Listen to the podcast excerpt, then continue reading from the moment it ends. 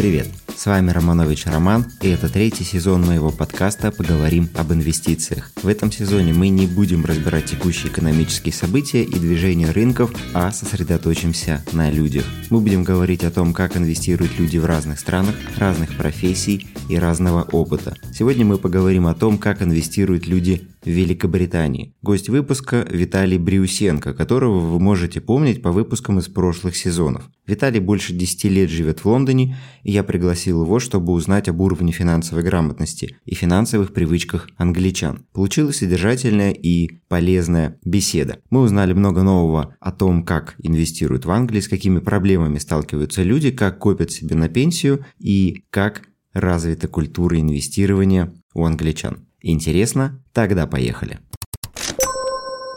Итак, Виталий, привет.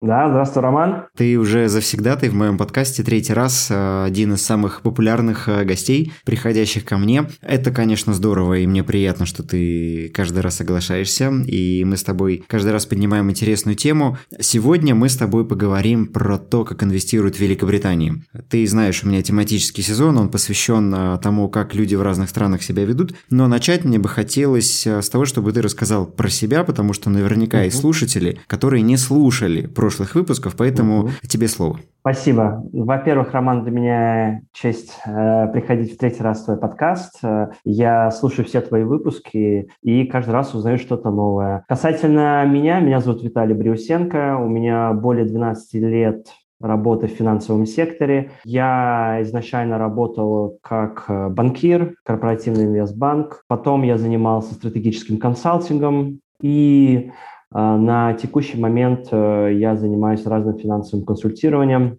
для крупных банков. Сегодня мы будем затрагивать разные аспекты Великобритании, не только в плане инвестирования, но и подхода к инвестированию, к сбережениям.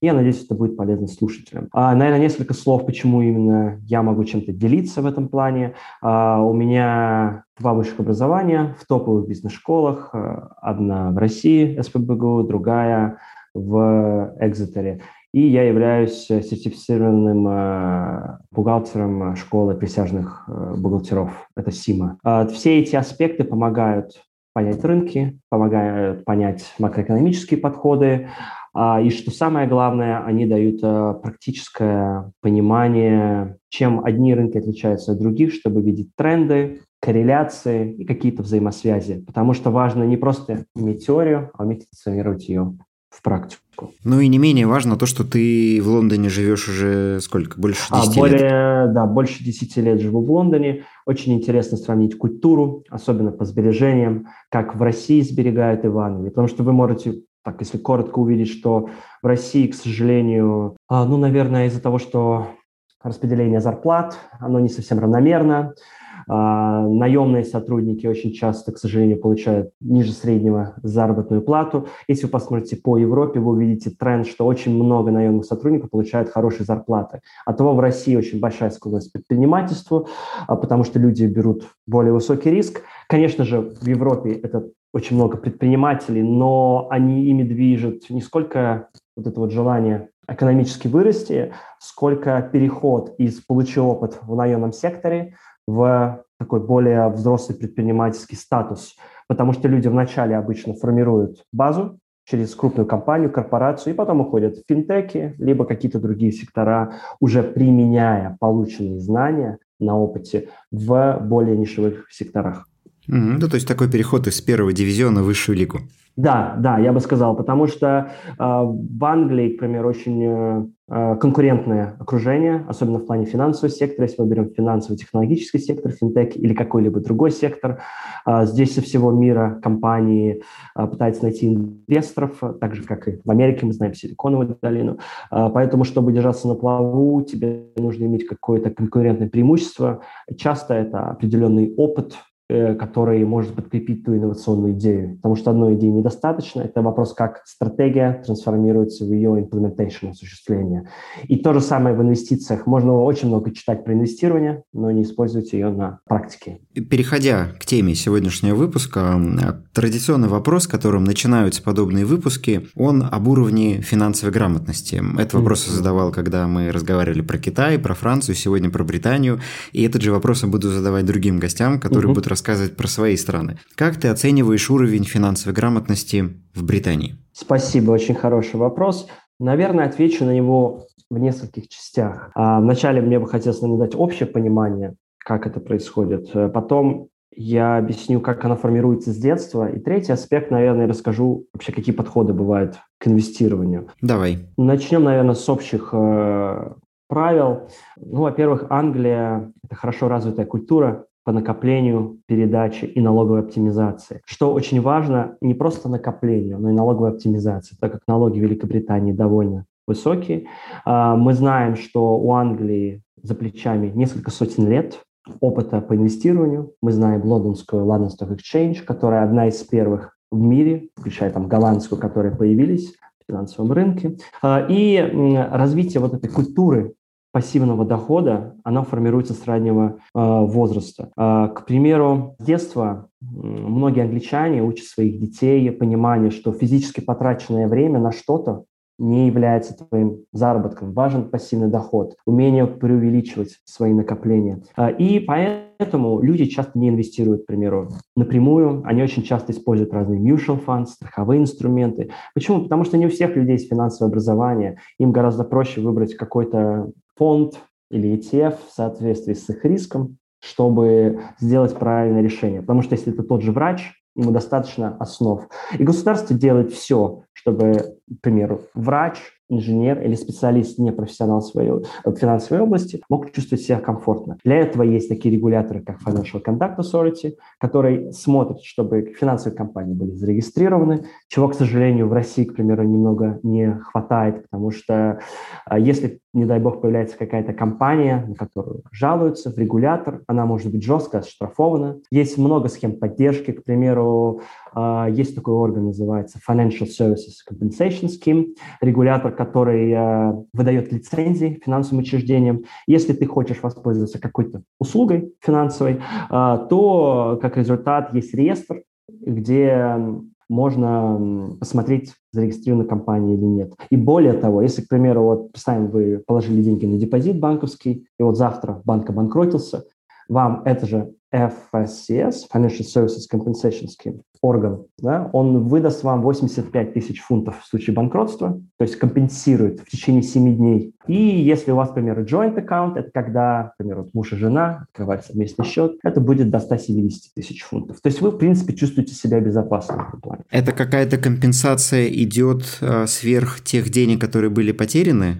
на банковском депозите? Нет, если, к примеру, вы держите на счете 85 тысяч фунтов, то вам компенсируют как раз вот эту сумму. Если у вас сумма будет больше, а, то эта часть будет уже потеряна, потому что при банкротстве банка есть определенная финансовая процедура ликвидирования, а, где один из этапов – это возмещение денежных средств пострадавшим вкладчикам. И так как если банк банкротится, это большая сумма, регулятор все-таки не может погасить всю сумму. Поэтому есть такая стратегия депозитарного диверсифицирования. Это когда, к примеру, у вас 2-3 банковских счета, где от той же, к примеру, продажи недвижимости вы не храните деньги в одной корзине. Ну, это как пример. А куда, наверное, интереснее было бы сейчас коснуться, это вот менталитет англичанина. Чем отличается от русского? Тем, что с самого рождения государство помогает англичанам сформировать вот это мышление. Потому что есть такая знаменитая фраза, что, которая вкладывают детям. А англичане говорят, uh, uh, we're trying to help, пытаемся помочь вам, bring home the, bring home the bacon. Это означает зарабатывать достаточно для семьи. Эта крылатая фраза означает, что англичанин с раннего раннего возраста понимает, что образование очень важно, но куда еще важнее получать практические навыки и учиться, как можно генерировать денежные потоки. Потому что к примеру, родители могут заботиться о детях с самого раннего возраста, и для этого есть такие инструменты, как Junior ISA про которых мы можем поговорить чуть позже, к примеру. Mm-hmm. Это аналог индивидуального инвестиционного счета, только уже для детей.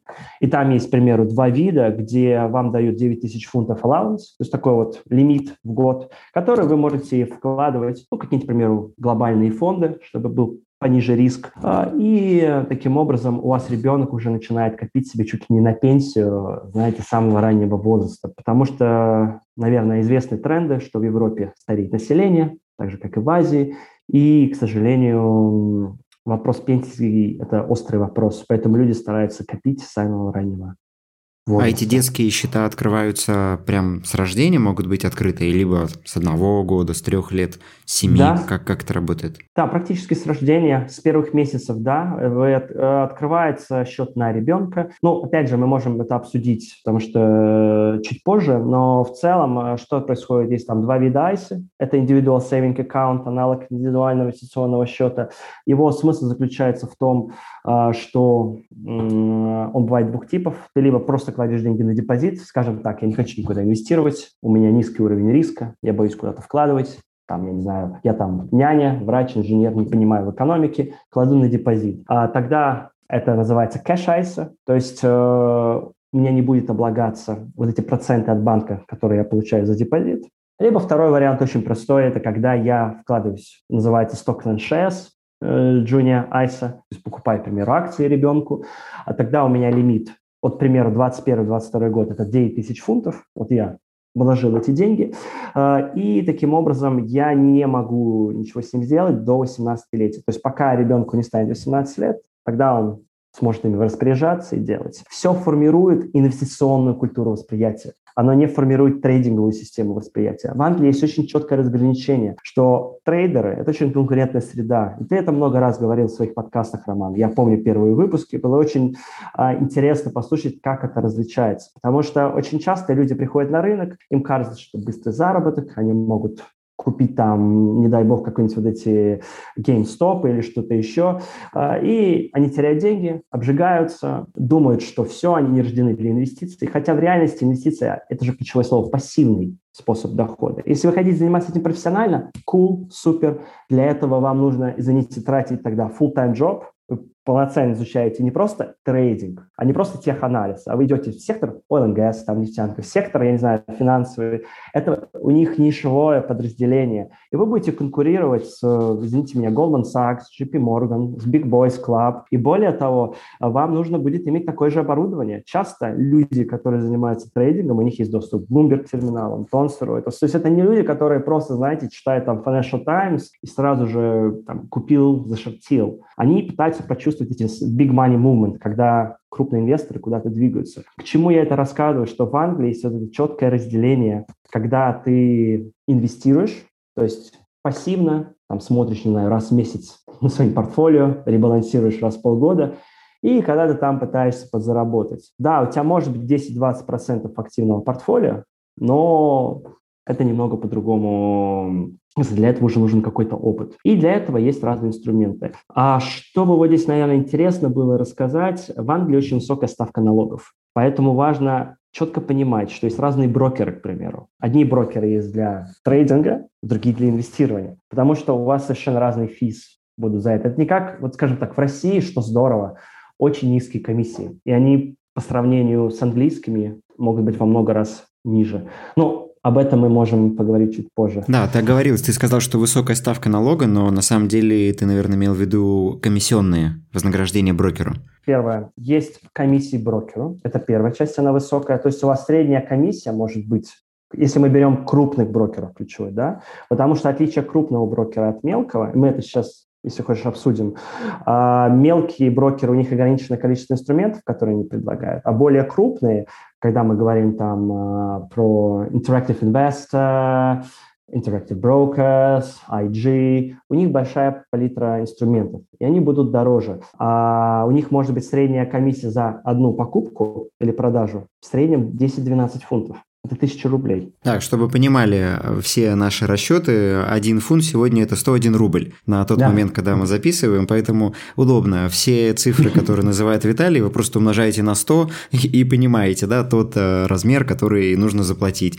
Или э, про тоже вознаграждение в случае банкротства банка ты рассказывал. 85 тысяч фунтов, это ведь 8,5 миллионов. А если на рубли перевести в России, это миллион четыреста только АСВ, угу. и все. То есть мы видим, что что очень существенная разница в этом плане. Ну и, и комиссии, да, заплатить за одну только операцию тысячу рублей, это, конечно, не, не сравнится с теми комиссиями, которые вы платите здесь, в России. Ты абсолютно прав, Роман. И в чем здесь возникает трудность, что это, это направляет людей делать вот эти покупки к mutual funds, ETF-фонды. Почему? Потому что важен, вы знаете, главный принцип risk-reward, то есть риск-доходность – это диверсификация. Если вы хотите диверсифицировать, и как там в идеале 5% одна компания занимает от вашего портфеля, ну, это будет надо иметь довольно большой портфолио. Но есть пару вариантов, и я расскажу, если, опять же, будет интересно позже, как это все найти баланс по комиссиям. Налоги. Почему я говорю про налоги? Потому что, в отличие от каких-либо других стран, Англия это очень, э, здесь очень уважительное отношение к налогам. Здесь крайне важно платить все налоги. Иногда я там чуть ли стараюсь их не переплачивать. Объясняю почему. Вот вы один раз не заплатили там какой-то налог, забыли там счет на воду, сразу бьет по единому реестру кредитной истории. Это называется credit score. Это вот есть Experian, Equifax, основные провайдеры. Если, я привожу пример, вы не заплатили счет за воду, там, за электричество, либо там за аренду, подумали, а, ладно, уеду, а потом вернусь. А через два года люди просто визу не получают. Более того, вы не можете получить ипотеку, вы не можете получить мобильный контракт на мобильный телефон, у вас возникает огромное количество трудностей, там начинает капать пени, налоги в Англии высокие, они до, там, подоходный налог до 45 процентов.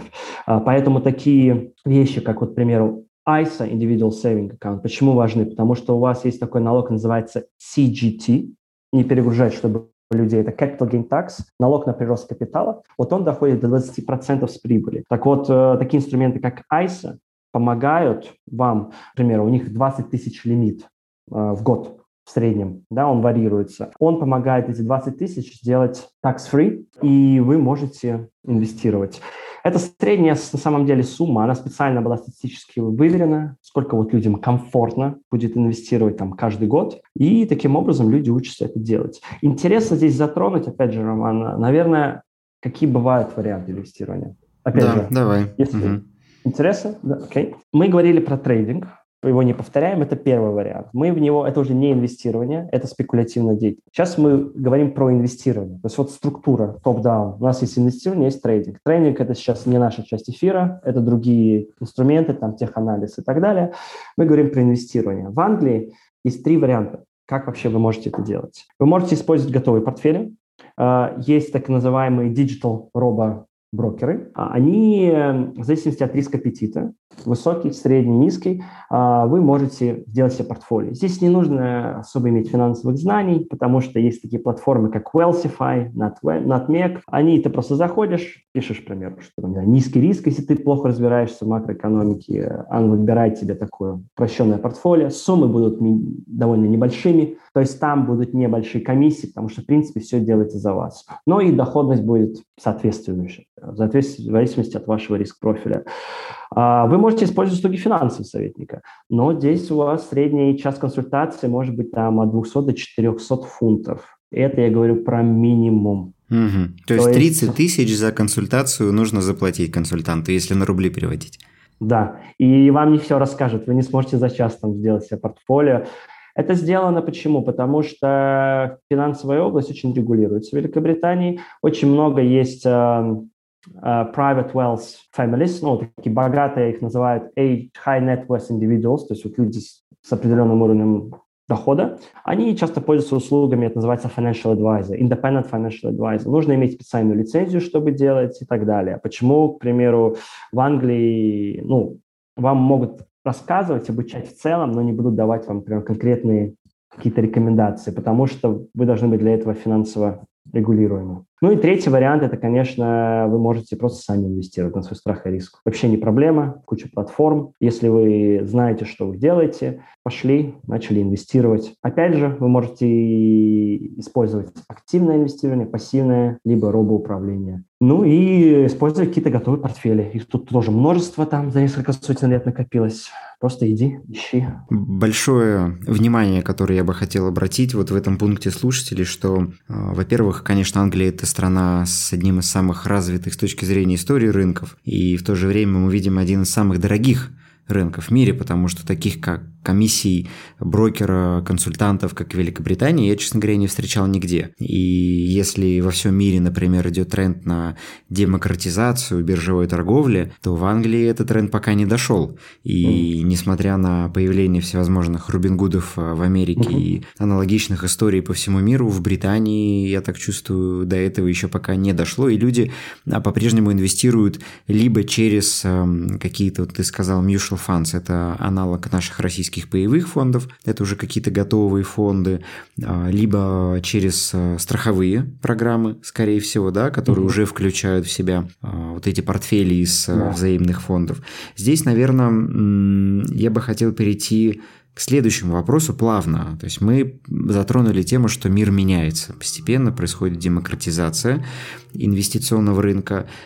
Какие тренды сейчас происходят в Великобритании, как себя начинают, может быть, по-другому или не по-другому вести себя люди, угу. и повлиял ли как-то ковид и пандемия на рынок инвестиционный в Великобритании, потому что и в России, и в Америке случился настоящий бум розничного инвестирования, а как эта ситуация повлияла на Англию? А, ну, здесь, наверное, есть несколько аспектов. Э, первый аспект, что важно понимать, э, правительство довольно сильно поддерживало период коронавируса в отличие, к примеру, от ряда других стран, а, было очень много разных fellow scheme для сотрудников. То есть, к примеру, если человек терял работу, его могли не увольнять, а переносить на fellow scheme. Это когда до 80% зарплаты или до эквивалент 2500 фунтов Государство выплачивало в месяц сотруднику. Это была форма поддержки, чтобы люди сохраняли рабочие места. Для бизнеса был э, ряд финансовой поддержки, то есть выдавали банки определенные, это называлось sale bills,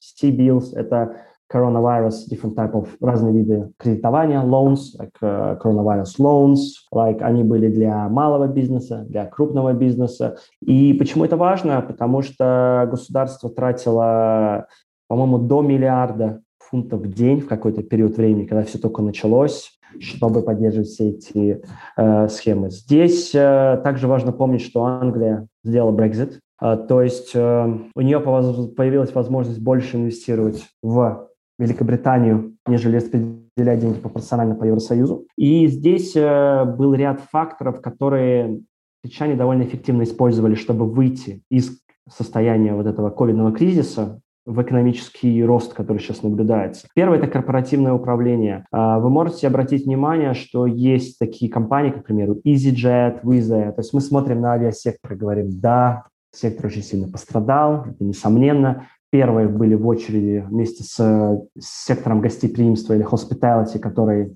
получили какие-то удары по их экономическим показателям. Но, что здесь любопытно, а, это в то же время была и возможность компании, у которых было сильное корпоративное управление, ну, к примеру, вот Air или EasyJet, они что сделали? У них появилась э, легальная причина сказать, что, ребята, вот здесь мы какие-то маршруты сокращаем, здесь мы где-то сокращаем людей, здесь мы где-то, к примеру, уменьшаем количество самолетов, то есть мы их там продаем, и э, изменить стратегию. Почему это, ну, казалось бы, вопрос, а почему это не сделали до этого? До ковида, а потому что в Англии очень сильна система юнионов, союзов.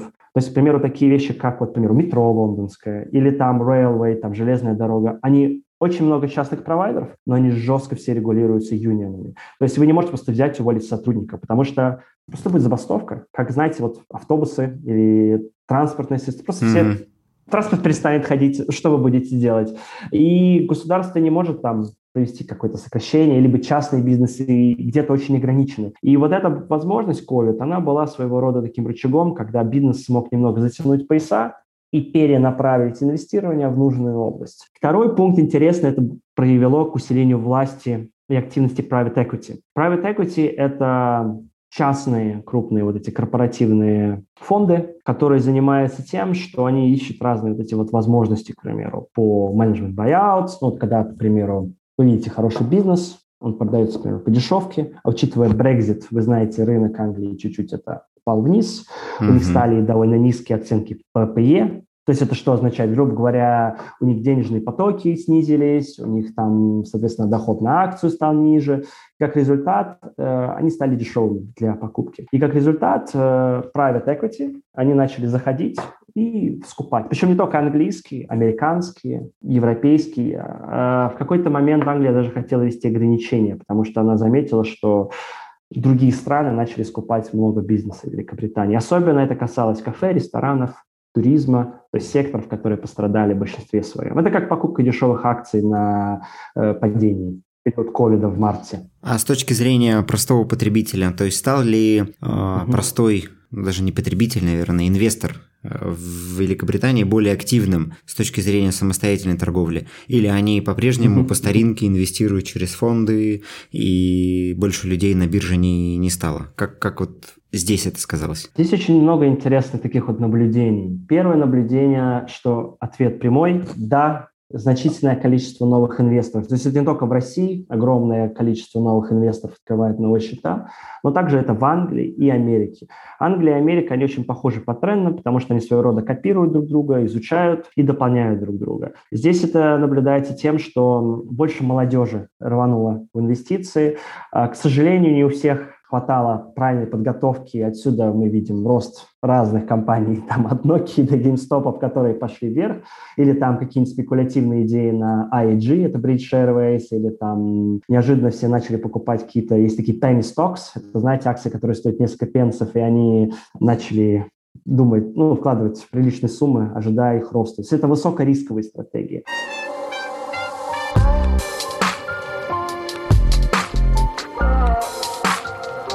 Здесь э, что важно, регулятор пытается, пытался всеми силами контролировать этот порыв. Таким образом, он начал очень жестко отсекать плохо регулируемые бизнесы, начал жестко штрафовать те бизнесы, которые не отвечали стандартам финансовым. А, они довольно жесткие в Великобритании в отношении регулятора. Он начал, регулятор начал смотреть, а, что вообще, э, к примеру, честно ли берутся комиссии с брокеров, ну, точнее, брокеры честно ли берут комиссии, и он начал штрафовать ряд крупных брокеров за то, что они не justify, то есть не оправдывают определенные комиссии.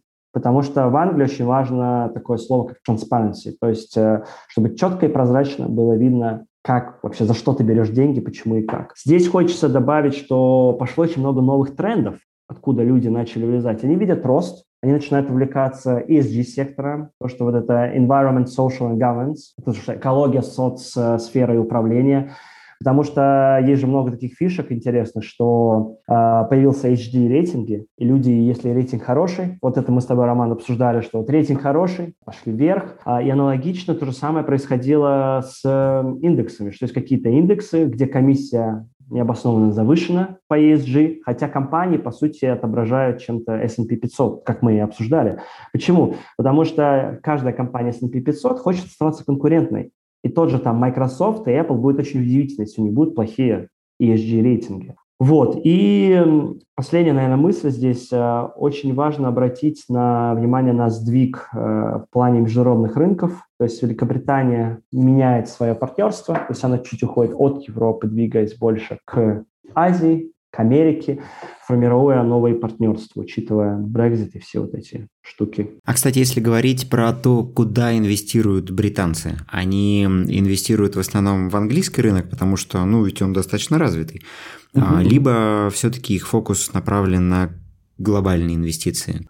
Очень хороший вопрос. Здесь, наверное, несколько частей. Первое, вот хотела сказать, во-первых, FTSE индекс так построен, что очень много экспортно-импортных отношений. То есть в любом случае даже сам FTSE вовлекает много международной торговли. Мы знаем там много международных компаний, входящих в этот индекс. Но в Англии есть э, четыре вида фондов, куда, в принципе, большинство англичан инвестирует. И так как эти фонды касаются глобальных рынков, здесь, соответственно, ответ, что да, международные рынки. А у нас есть классические ETF, которыми там в Америке очень много работают. То есть они чем хороши? Они работают непрерывно в рабочие часы биржи, в отличие от там, нескольких других видов. Я большой поклонник, я знаю так же, как и ты, потому что они дают очень много гибкости в плане диверсификации портфеля опять же, самые старые вообще исторические, это вот open-ended, э, это unit трасты, Это когда такие паевые, знаешь, регуляторы, аналог паев, так назовем, они регулируются FCA через доверительное управление. И есть такие чуть более новые, это Open-Ended Investment Companies. Это что такое? Это фонды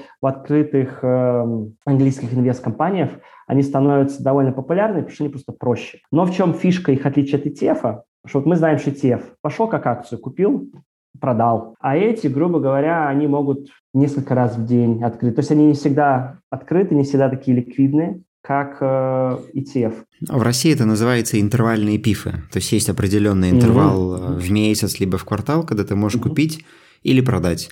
А когда интервал закрыт, то ты не можешь ни купить, ни продать, ты просто сидишь и смотришь, как там у тебя обстоят дела. Я думаю, что это такое, да? Вот, да, это аналог. Они исторически так формировались, потому что они ориентированы не на трейдеров, а на инвесторов. Им не хотелось, чтобы у людей была вот эта трейдинговая культура. То есть они потому и ограничивают, как бы сказать, торговлю в день, потому что это помогает снизить уровень волатильности, это первое. Второе – это помогает ошибку слежения скорректировать, потому что у тебя там цена не прыгает 200 раз в день.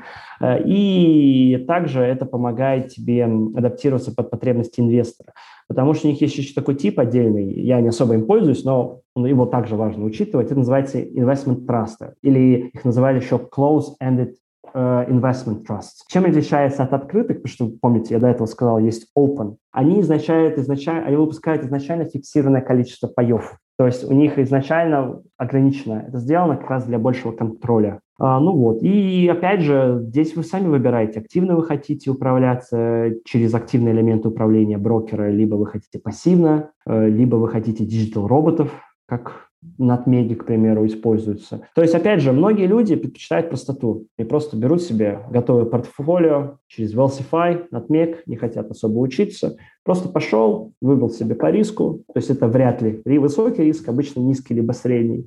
Купил и получаешь себе доходность. А лучше, чем депозит, как говорится. Потому что вы знаете, ставка Англии 0,1%, поэтому здесь немного тяжко с доходами по депозиту, как вы догадываетесь. Не только в Англии, но и в Европе. А теперь давай, наверное, плавно перейдем к инструментарию. Ты упомянул про высокие налоги и налоговую оптимизацию. Это в целом тренд, который касается всей Европы, и Англия здесь, я уверен, не исключение. А какие инструменты используют англичане для того, чтобы чтобы оптимизировать свои налоги и копить эффективнее. Ну вот в России, например, это индивидуальный инвестиционный счет. Как в Англии обстоят дела с э, инструментарием? То есть что используют англичане для того, чтобы копить эффективнее и платить меньше налогов, учитывая, что они очень высокие? Есть несколько инструментов. Первое – это ISA. Мы сейчас про них поговорим. Это индивидуальный инвестиционный счет аналог, Individual Savings Account. Э, их э, есть несколько видов. Второе – это инструмент как ты работаешь с пенсиями, потому что люди копят с раннего возраста и используют силу сложного процента. И даже люди, которые думают, э, к примеру, русские, работающие в Англии, думают, что «О, я все равно не участвую там в рынке, как я этого не касаюсь». В реальности они не правы, потому что даже их пенсия, которую, к примеру, работодатель платит частная, да, и, к примеру, сотрудник может добавлять тоже деньги к этой пенсии, это же все где держится. В какой-нибудь фонде типа Авивы, Абердин или еще где-то, этот фонд тоже вкладывает деньги, и в период коронавируса вы отлично в режиме live можете видеть, как ваши фонды идут либо вниз, либо вверх. К сути, по структуре. Значит, первое ISIS. Что такое ISIS? Это, грубо говоря, англичане запустили в 2000-х годах, э, поняли, что людям нужно помогать сберегать больше, и они запустили такой э, счет, где вам дается 20 тысяч фунтов allowance. То есть разрешение 20 тысяч фунтов без налогов. Вот вы купили акцию, вы получили прибыль с нее, она там была 1000 фунтов, стала, там, ну, например, вы заработали, было 1000 фунтов инвестиций, стало 1100, 100 фунтов ваш доход не облагается, можете спокойно вывести. В Англии, что интересно, у вас есть такой налог на прирост капитала, который увеличил. Называется Capital Gain Tax. То есть если вы используете ISA, вы не платите этот налог в рамках лимита 20 тысяч. Но есть люди, которые, к примеру, говорят, а я не хочу ISA, потому что у ISA есть ограничения, к примеру, по э, там, каким-то американским компаниям, которые вы можете купить. То есть вы не можете прямо все подряд купить в ISA. Это больше сфокусировано на английский рынок, английский ETF. Если вы возьмете, к примеру, просто открытие обычного счета, Даже если у вас открыт обычный счет инвестиционный, брокерский счет, то вы можете, у вас есть allowance 12 тысяч фунтов, не платить вот этот capital gain tax. Опять же, каждый год меняется сумма, я вам говорю приблизительную сумму. А, что это означает? Это означает, что если я, к примеру, получу 1000 фунтов или 2000 за год моего инвестирования, я решил их не просто заработал как paper profit, а именно обналичил, то есть получил, продал, это означает, что мне не нужно платить налог с этого. Вот. То есть это даже, даже людям, которые не используют ICE, они могут использовать обычные счета. Если твоя прибыль укладывается в 12 тысяч фунтов в год, именно прибыль, не бумажная, а зафиксированная, да. то ты в пределах этих 12 налогов не платишь. А если больше 12, то платишь. Да, ты абсолютно прав. То есть маленькая уловка. Это общий налог на прирост. Потому что если вы вдруг неожиданно решите продать вашу недвижимость, А-а-а. продать, по-моему, не, там, не знаю, ювелирные изделия, по-моему, стоимостью 8 тысяч фунтов, здесь у меня, по-моему, вроде лимит не поменялся, то есть какие-то определенные машину вашу, это все, ребята, налагается налогом на прирост капитала. То есть как результат а, вы можете эти 12 тысяч потратить на что-то другое. То есть, казалось бы, огромная сумма, но если вы продаете дом или там машину или что-то еще, ну, как бы средний. Заплатить придется, да. Да, но если вы, к примеру, только занимаетесь инвестициями, то это вообще выше крыши allowance, если вы там... Что интересно, этих ICE реально четыре вида. И даже вот здесь не сильно в детали, бывает кэш айса, это когда по-простому вы не платите э, налог на депозит, ну, доход с депозита банковского. А у вас доход вам нужно будет платить, если больше тысячи фунтов вы заработали с банковского депозита, вам нужно платить. Я лично считаю не особо это эффективной, потому что, учитывая низкие ставки по депозитам, не самое эффективное использование а, кэш айса. Поэтому большинство людей используют либо stocks and shares айса, то есть это классическая айса, где вы покупаете акции, облигации, банды, там рейты, где там этих uh, properties, там, недвижимости, грубо говоря, commodities или что-то вы хотите там покупать. Есть еще такая айса, которую наверняка никто не слышал, ну, я имею в виду в России. Это есть Innovative Finance ICE. Это, короче, вы можете стать настоящим э, кредитором. Вдумайтесь. Есть компании типа Fund Circle. Это такие вот краудфандинговые платформы, где вы можете давать деньги в долг. Ну, например, я даю там 5 тысяч, компания Funding Circle выбирает эм, утвержденный список, то есть их проверяют там по кредитному рейтингу, чтобы они там нормальные идеи были и так далее. И вот вы, соответственно, вкладываете сумму, и у вас определенная сумма э, не облагается, соответственно, налогом, то есть прибыль, которую вы с этого получаете. Это может быть 4-5%. То есть для Англии это очень даже неплохо, поверьте. Учитывая, мы не, должны не забывать ставку рефинансирования в России, которая, я не знаю, Роман, ты меня скорректируй, наверное, 6 чем-то процентов, да? Если шесть с половиной сейчас, да. Около шесть с половиной против 0,1. Поэтому мы не можем, как бы, знаете, сравнивать like for like, потому что в России инфляция, она значительно выше. А, и последний вот очень интересный вид, который вот люди любят, это называется lifetime ISA. Lifetime ISA – это когда вам дают, вот вы хотите купить свой первый дом, и вам а, дают каждый год возможность класть а, до 4 тысяч фунтов, а, вот это вот а, как бы инвестировать в ISA, и вам государство сверху дает 25% бонус. То есть до 1000 фунтов она накидывает сверху. И если ваш дом, грубо говоря, меньше 450 тысяч фунтов, то есть такой средний или квартира, размер дома, или если, к примеру, вам меньше 50 лет, потому что это не работает от 50 плюс, то вы так можете каждый год, знаете, по 1000 фунтов от государства сверху. Это очень, кстати, справедливая, приличная сумма. Извините, 25% вам просто так помогают копить, чтобы вы купили первый дом. Государство делает все, чтобы средний класс становился сильнее. Это очень интересный тренд. Для этого это такие вот инструменты. А, это вот айсы. Роман, может быть, какие-то, не знаю, вопросы здесь или что-то интересное затронуть? Все понятно, все понятно, очень интересно. Мне очень понравилась тема с uh, Lifetime ISA, я про нее не знал. Uh-huh. вот эти Innovative э, Finance ISA, когда мы вкладываем в краудфандинговые платформы, uh-huh, у нас это тоже сейчас это. в России набирает популярность, но это не дает никаких налоговых льгот. То есть сама по себе возможность краудфандинга есть, но налоговых льгот никаких она не дает. У нас в России только вот классический ИИС –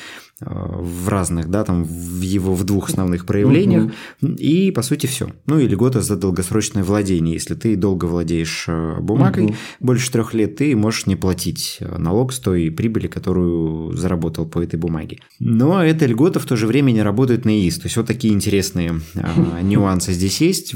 Я в очередной раз убеждаюсь, что на Западе намного более развиты налоговые льготы, которые позволяют копить эффективнее. Но и опять же там и налоги выше, сильно выше, чем э, в России. Поэтому да. тут, наверное, это обосновано, да. Есть ли что-то еще? Я хотел просто добавить, что к этим четырем есть еще вот этих вот детские айсы. Я их не буду повторять, но я пытаюсь объяснить это формирование привычки, что вот с детского возраста тебе дают эти 9 тысяч фунтов лимит, и ты можешь, ну это 21-22 год мы говорим лимит, и вот что ты можешь реально ребенку с детства открывать детские счета, что сейчас очень популярно, я читаю среди там, русских блогеров, там как ребенку сделать там детское портфолио и все такое. Так вот, э, в Англии это как раз вот 9 тысяч фунтов tax-free сумма. Это, по мне, так это просто шикарно, понимаете? Это не, Конечно. не 500 фунтов. Учитывая, что налога, а, вот эта оптимизация налогов, то есть это вот когда вы понимаете, как работает система, это огромная экономия, потому что в Англии очень много всего завязано на налоги. Налоги платишь за все и везде. И умение, особенно в инвестициях, оптимизировать это, это мы говорим не только там про нас, мы говорим это про high net worth individuals, то есть про миллионеров, олигархов, там, не знаю, э, людей с, с очень высоким уровнем дохода. Если мы говорим про них, для них это вообще становится вот это создание трастовых структур, как это все оптимизировать, чтобы переход там наследство. Это огромная тема для дискуссий, и есть целые команды в asset management, которые этим занимаются, потому что часто люди не сколько заинтересованы заработать огромный процент роста, они предпочитают умеренный риск, но хорошую налоговую оптимизацию, нежели там какие-то, извините, высокорисковые стратегии. Потому что когда у тебя уже в миллионах доходы, в фунтах мы говорим, то ты уже хочешь более логично управлять своим риском, он должен быть диверсифицирован, и в случае каких-то спадов ты должен понимать, что ты их можешь вытащить в принципе. То есть чтобы налоги, как сказать, чтобы ты не был закрыт Потому что у тебя могут быть, да, бывают ситуации, когда надо вытащить деньги, но налоговая, высокие налоги не позволяют этого сделать. Не, конечно, я даже могу это по своим клиентам судить, что люди с э, большими размерами счетов больше склонны э, к стратегии не приумножения, а сохранения капитала, потому что они уже заработали, им его нужно сохранить и оптимизировать таким образом, чтобы этот капитал перешел дальше, к детям и к следующим поколениям. Это, конечно, интересно. И здесь мы вполне логично сейчас переходим к финальному вопросу серии. Как же формируется пенсия Великобритании, а, из чего mm. она состоит? И для меня вот особенно важным а, является вопрос, насколько сами англичане участвуют в своей пенсии. То есть у нас в России долгое время а, все отдавалось на откуп государству. Вот сколько мне государство заплатит, столько и будет. Сейчас тренд начинает меняться, и люди задумываются, что нужно копить самому. Вот насколько в Англии эта культура развита, как формируются пенсии, и насколько простые англичане – задействованы в своей будущей пенсии, которую они получают. А, я вот недавно читал интересную статью в Times, что в Англии средняя продолжительность жизни мужчин 79 лет и для женщин 83 года. Начнем с базы самой. У тебя есть три, есть три варианта пенсии. Значит, есть state pension, то есть госпенсия. Это регулярные небольшие выплаты от государства. Они стандартные, как и в Европе, то есть э, сумма будет зависеть от вашей National Insurance Record, то есть у вас есть National Insurance номер, ну и там сколько лет вы работаете, столько пенсия. Она может быть, кстати, 500, 600, 700 фунтов выше. То есть, в принципе, это минимум, я говорю. То есть, если там человек 20-30 лет поработал, в принципе, можно получить хорошую сумму. Я имею в виду, для Англии это небольшая сумма, но вы не забывайте, что это лишь одна часть пенсии, которую вы получаете. Потому что у вас также есть пенсия на работе, называется workplace pension. Ну, если вы не наемный сотрудник, к примеру, есть self-employed pension, это для тех, кто работает на себя. Что вот здесь очень любопытно? Есть э, пенсии двух таких подвидов. Есть defined benefit pension, есть defined contribution. Здесь делаю паузу, чтобы просто люди, э, сказать, не, не утопить людей в деталях, но если вот на общими словами, вот без э, defined benefit, первый тип, который, это вы, представьте, раньше это был очень популярный вид пенсии. Почему? Представьте, это, э, была такая, называется, banking was a career for life. То есть говорили, что в банке люди работали всю жизнь, и они не переходили в другой банк. Это мы говорим там 40 лет назад, 30 лет назад. Почему? Потому что она базировалась на том, сколько работодатель платил вашей пенсии э, ну, инвестировал вашу пенсию, базируясь, ну, в зависимости от вашей зарплаты. И вам а, потом высчитывали среднюю, усредненную зарплату за вашу карьеру. И что происходило? И какая вот у вас была последняя работа, вы там, директор, руководитель, менеджер, вам могли платить, внимание, вдумайтесь, до 60% пенсии чуть ли не до конца вашей жизни. Точнее, не чуть ли, а до конца вашей жизни. Это означает, что если вы там работали, не знаю, получали 5-6 тысяч фунтов в месяц после налогов, то представьте, половина, 2,5-3 тысячи, плюс у вас еще госпенсия сверху, тоже не забывайте, вы получаете, ну, отсюда понятно, почему люди, к примеру, хорошо работая, будучи наемными, внимание, сотрудниками, мы говорим не, не про высокорисковое предпринимательство, они могли там путешествовать по всему миру, получать хорошую вот эту зарплату.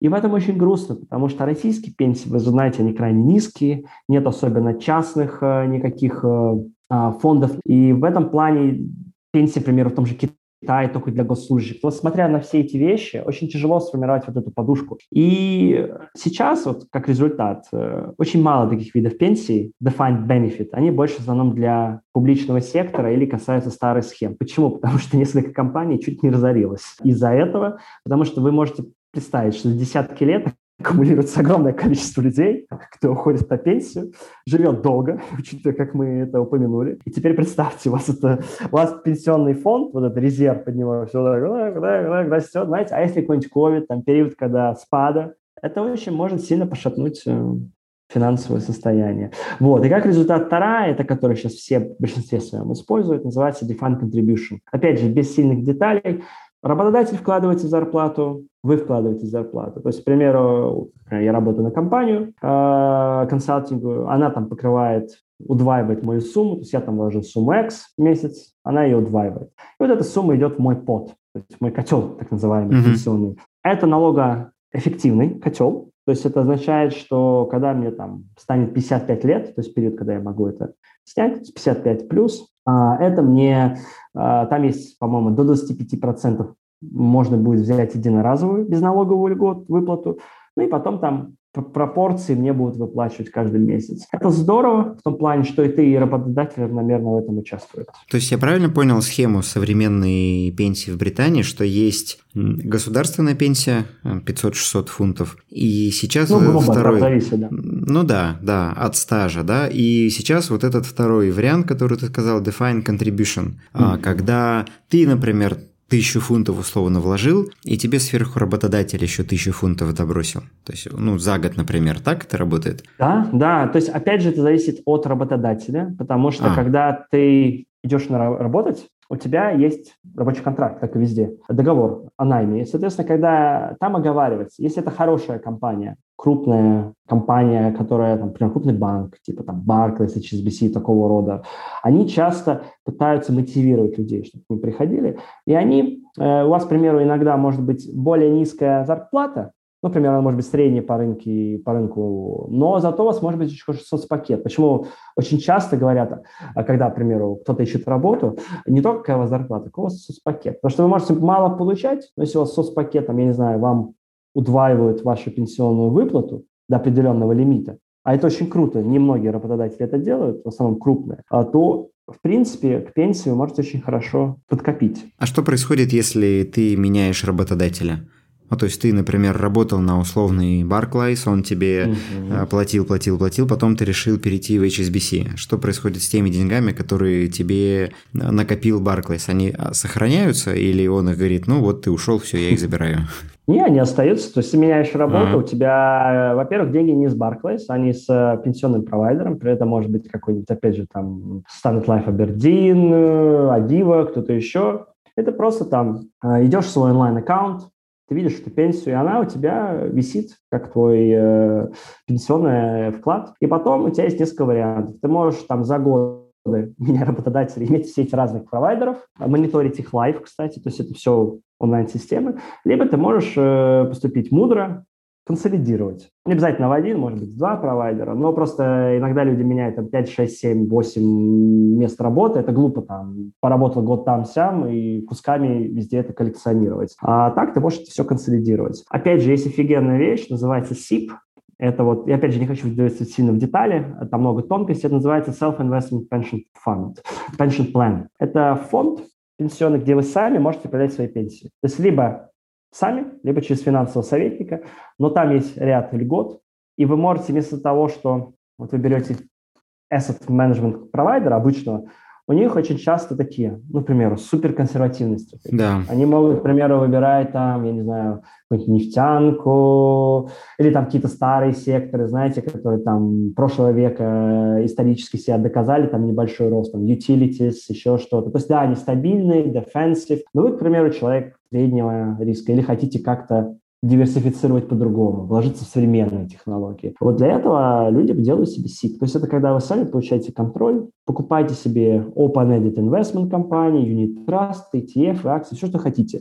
И здесь, если не уверены, да, пожалуйста, есть финансовый советник, но у вас, по крайней мере, есть контроль. Так вы просто смотрите циферку mm-hmm. приблизительным раскладом, куда там ваш э, asset management компания вложила, пенсионный фонд, а так вы что-то можете с этим контролировать. Что интересно, в Англии есть даже junior SIP. О, интересно. Это вообще, это, если честно, не пользовался, но я просто знаю, у нас вот как часть там финансовой, э, финансовой аналитики смотрели, это когда SIP для детей до 18 лет, где ты можешь откладывать до 300 тысяч 600 фунтов, а, на имя ребенка а, каждый год. У тебя, вы знаете, горизонт до 55 лет, а, и как ребенку становится 18 лет, он автоматически получает право вот этот детский СИП трансформировать в стандарт. То есть, по-русски говоря, тебе исполнился там, не знаю, полгодика-годик, ты уже можешь копить на пенсию. И у тебя он автоматически становится стандарт СИП. В этом плане очень интересно, потому что как бы я никогда не мог. Это настолько надо думать наперед. Ребенок копит на пенсию.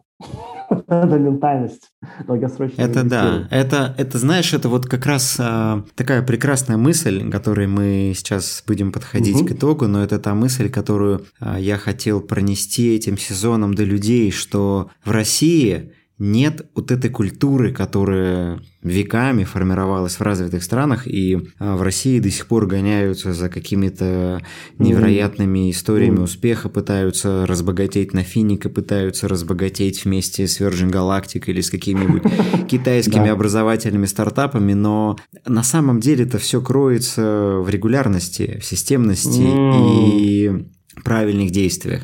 Как раз то, чему учат в развитых странах, в России только приходит. И здесь, скорее mm-hmm. всего, мы э, придем к тому, что наши дети будут это уметь, а мы будем сейчас mm-hmm. как-то пытаться набивать шишки, да, но тем не менее мы должны донести э, эту идею до наших слушателей, что развитые страны, наверное, потому и развиты, что они умеют управляться со своим капиталом, потом управляться с капиталом своего бизнеса и потом с капиталом своей страны. Поэтому это действительно очень важно, и я хочу, чтобы те, кто нас слушают, они это прочувствовали, увидели, как это происходит в других странах. Плюс-минус мы ведь сталкиваемся с одними и теми же сложностями. И там, и там угу. э, люди работают в найме, и там, и там они получают ну, относительно уровня жизни не самую, наверное, высокую угу. зарплату в большинстве своем. Да? Но, тем не менее, есть страны, где даже при такой средней зарплате люди копят, потому что это у них в крови, это у них системно, а в России тратят, потому что нет вот этой самой культуры. В заключение,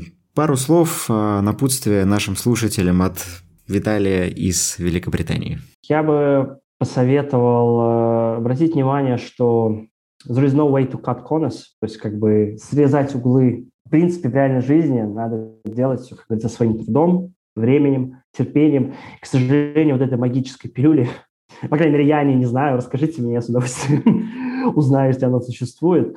А, и вот это относится не только там, к инвестированию, но также к жизни. А, то есть важно понимать, что эффект сложного процента, вот, который много раз обсуждали, эффект э, вот этого временного накопления с каждым годом, э, это все требует э, терпения. Потому что одно дело, когда у вас небольшие суммы, и вы так начинаете там-сям купил, продал, но когда вы начинаете там, хорошо полноценно работать там, врачом, инженером, у вас ограниченное время, вам нужно думать о семье, умножать капитал, вам нужно, чтобы у вас был риск под контролем. Это все подпадает под пассивное инвестирование. И здесь важно помнить, что диверсификация является ключом к успеху, потому что если вы любите там активно спекулировать, окей, 10-20% под портфолио как хобби отложили, но вы открыли там специальный счет под это. Э, если там вы находитесь в Великобритании или Европе, посмотрели, что он налогово оптимизирован, потому что там будут чуть-чуть отличаться брокеры. И, пожалуйста, продолжайте. А если, к примеру, вы смотрите горизонт там пенсия, чтобы у вас был хороший уровень жизни. Не обязательно быть там сторонником движения, движения FIRE, там, Financial Independence Retire, который там до 50% откладывает своей зарплаты. Достаточно просто умеренно управлять своим бюджетом, умеренно откладывать, это не обязательно всю зарплату, часть зарплаты, и умеренно наблюдать за этим, то есть на регулярной основе. И вы удивитесь, но довольно часто вот этот системный подход за 3-4 года вам может дать даже больший в определенной степени прирост, чем через нервы, стресс вы будете какую-то высокоспекулятивную сделку искать. Потому что чудес, если честно, не бывает. Любые трейдинг, любая трейдинговая деятельность требует опыта, знаний, доступа к информации. А если вы работаете full time, то это один из инструментов. Так же, как знание английского помогает вам получить доступ к миру, или там немецкого, китайского, там, к Азии, к примеру. То же самое является инвестирование. Это пассивный инструмент, который ведется параллельно, как один из источников дохода. То есть это не означает, что вы должны полностью прям окунулись, и все, забили на работу, начали этим заниматься. То есть э, мысль в одном предложении Помните диверсификацию, диверсификацию, помните, что это пассивный доход, и помните о силе сложного процента. Это, наверное, основная мысль. Отлично. Спасибо тебе большое. Приоткрыл завесу тайны инвестиций в Великобритании было очень интересно, и я думаю, наши слушатели в очередной раз убедились, что ну, действительно люди плюс-минус с одними и теми же проблемами сталкиваются, mm. просто решают их по-разному. И от того, как вы их решаете, зависит то, как вы будете в итоге жить на той самой пенсии, которая неминуемо нас с вами всех настигнет. Да. да, спасибо тебе, Виталий, что пришел, было ценно, полезно. Да, спасибо, подписывайтесь э, и я надеюсь, было полезно узнать тоже много нового. Давайте скажем Виталию спасибо. Как видите, в Англии культура инвестиций развита намного лучше, но плюс-минус люди сталкиваются с похожими проблемами, как и в России – для достойного уровня жизни на пенсии одного только государства недостаточно, и большинство англичан формируют свой пенсионный доход самостоятельно еще с ранних лет. В этом бы нам нужно взять с них пример. Если вы хотите ближе познакомиться с Виталием, то в описании указана ссылка на его страницу в Инстаграм. Заглядывайте к нему в гости. Благодарю вас за прослушивание выпуска и ваши оценки в Apple Podcast. Для меня это действительно очень важно. Если вы хотите взаимодействовать с моим контентом, моими идеями и взглядами на рынок чаще, то подписывайтесь на мою страницу в Instagram или Telegram-канал. Все ссылки также указаны в описании к выпуску. Услышимся в следующих эпизодах. Удачных вам инвестиций и пока. Oh.